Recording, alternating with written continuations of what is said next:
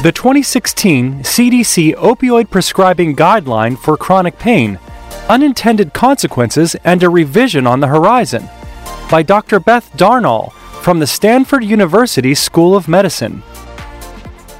In 2016, the U.S. Centers for Disease Control, CDC, issued its guideline for prescribing opioids and cautioned physicians and clinicians about starting new opioid prescriptions, as well as increasing the dose of existing opioid prescriptions. One year after it was published, national retail pharmacy data revealed that opioid prescribing had decreased by 57% each month in the United States over the preceding year. The same study showed that while decreased opioid prescribing preceded the 2016 CDC guideline, the slope of prescribing decreased substantially afterward. Indeed, the guideline emboldened opioid reduction practices and policies in ways that its authors never intended. Since 2016, opioid prescribing decreases have been attributable to fewer new opioid prescriptions and the tapering of opioids among people who had been taking them long term. This last point is of particular relevance as the CDC guideline included no language about opioid tapering indications or implementation.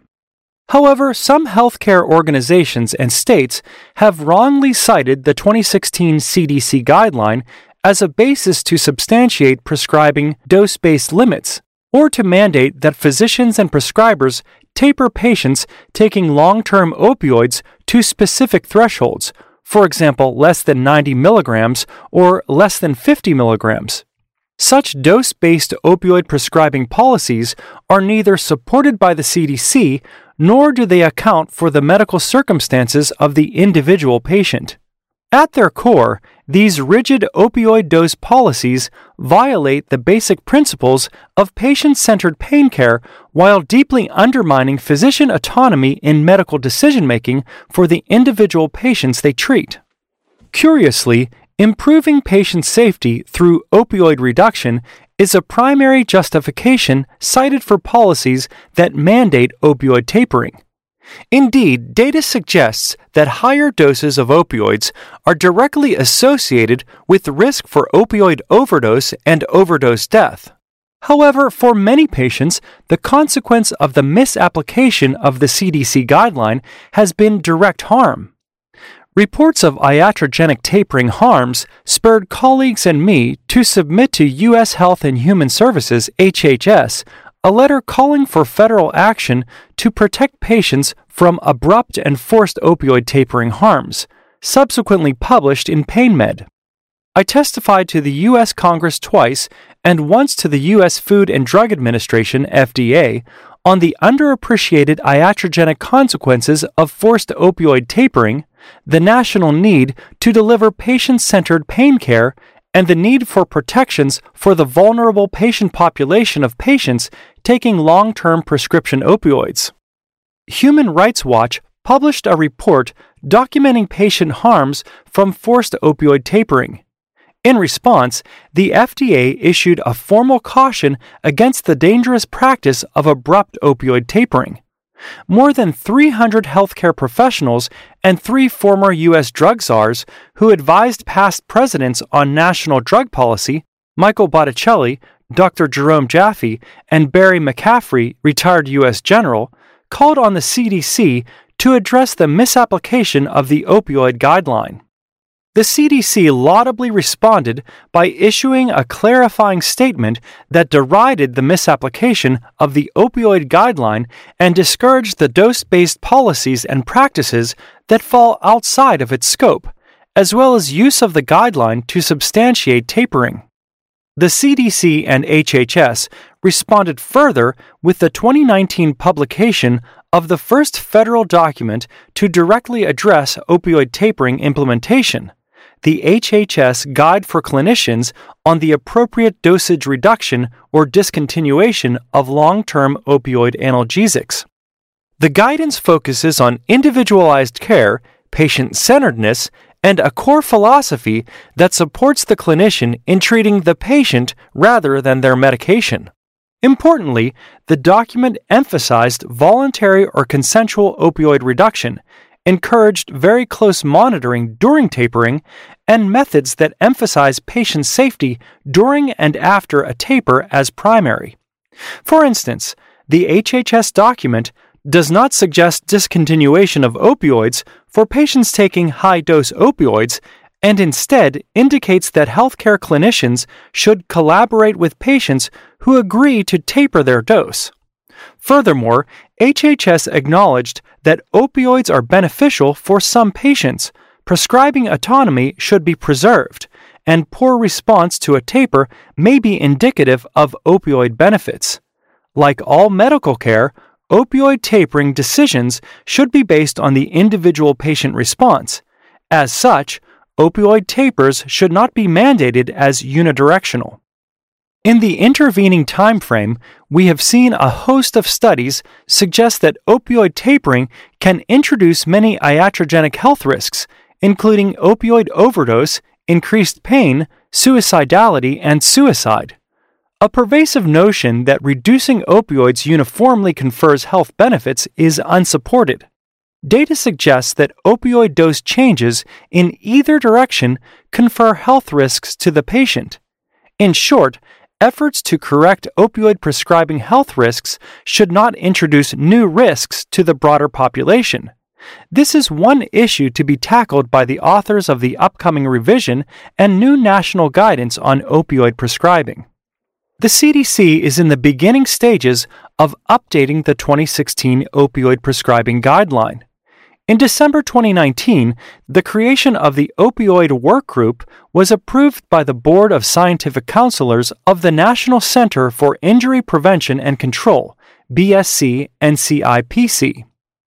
The primary purpose of the Opioid Work Group is to review evidence, draft updates to the guideline for prescribing opioids, and to develop a report that will provide the Opioid Workgroup's findings and observations about the draft guideline to the Board of Scientific Counselors of the National Center for Injury Prevention and Control.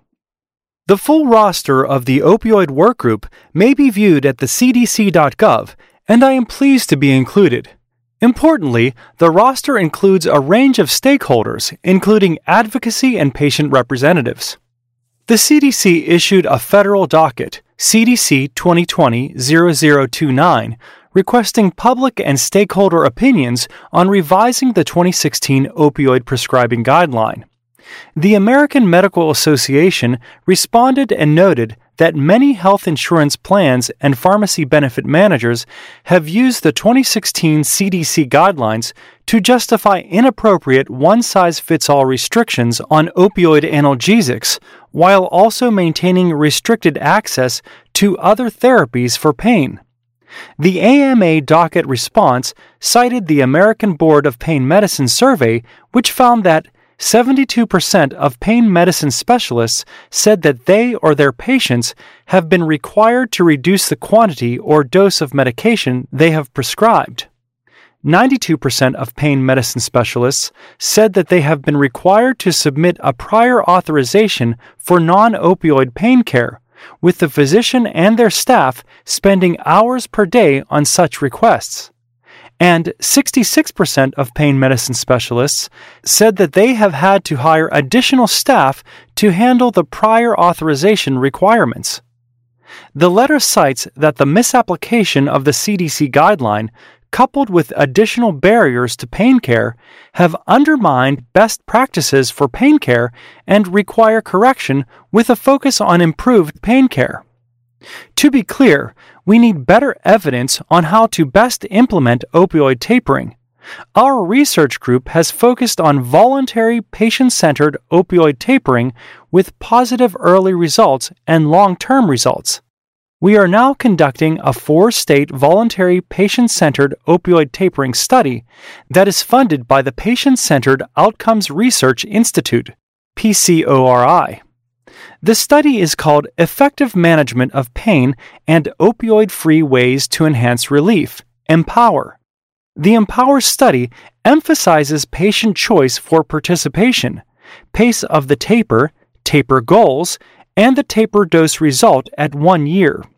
Our program emphasizes managing patient symptoms, addressing patient needs, and collecting weekly status reports from patients to inform their treatment needs and to ensure we collect high quality on the patient experience during opioid tapering.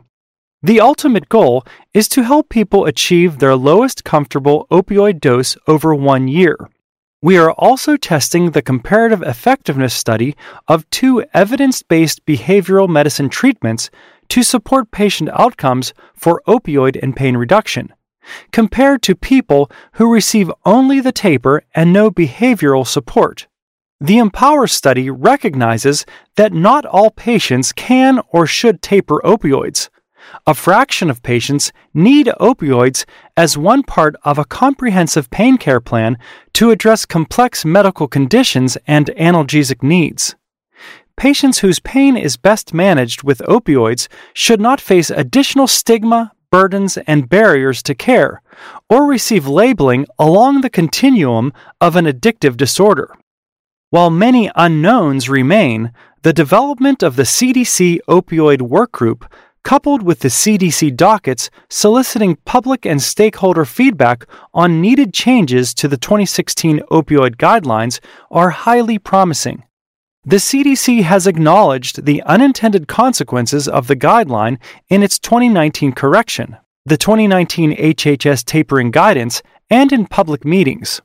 The hope is that the upcoming efforts and a CDC opioid prescribing guideline revision in 2021 or 2022 will place the patient at the center of pain care in the U.S., restore autonomy to prescribing physicians and clinicians, and allow direct scientific evidence to drive future opioid policies and clinical recommendations. Thank you for listening. If you liked this episode of ASRA News, please consider subscribing, sharing with a friend, or leaving us a review.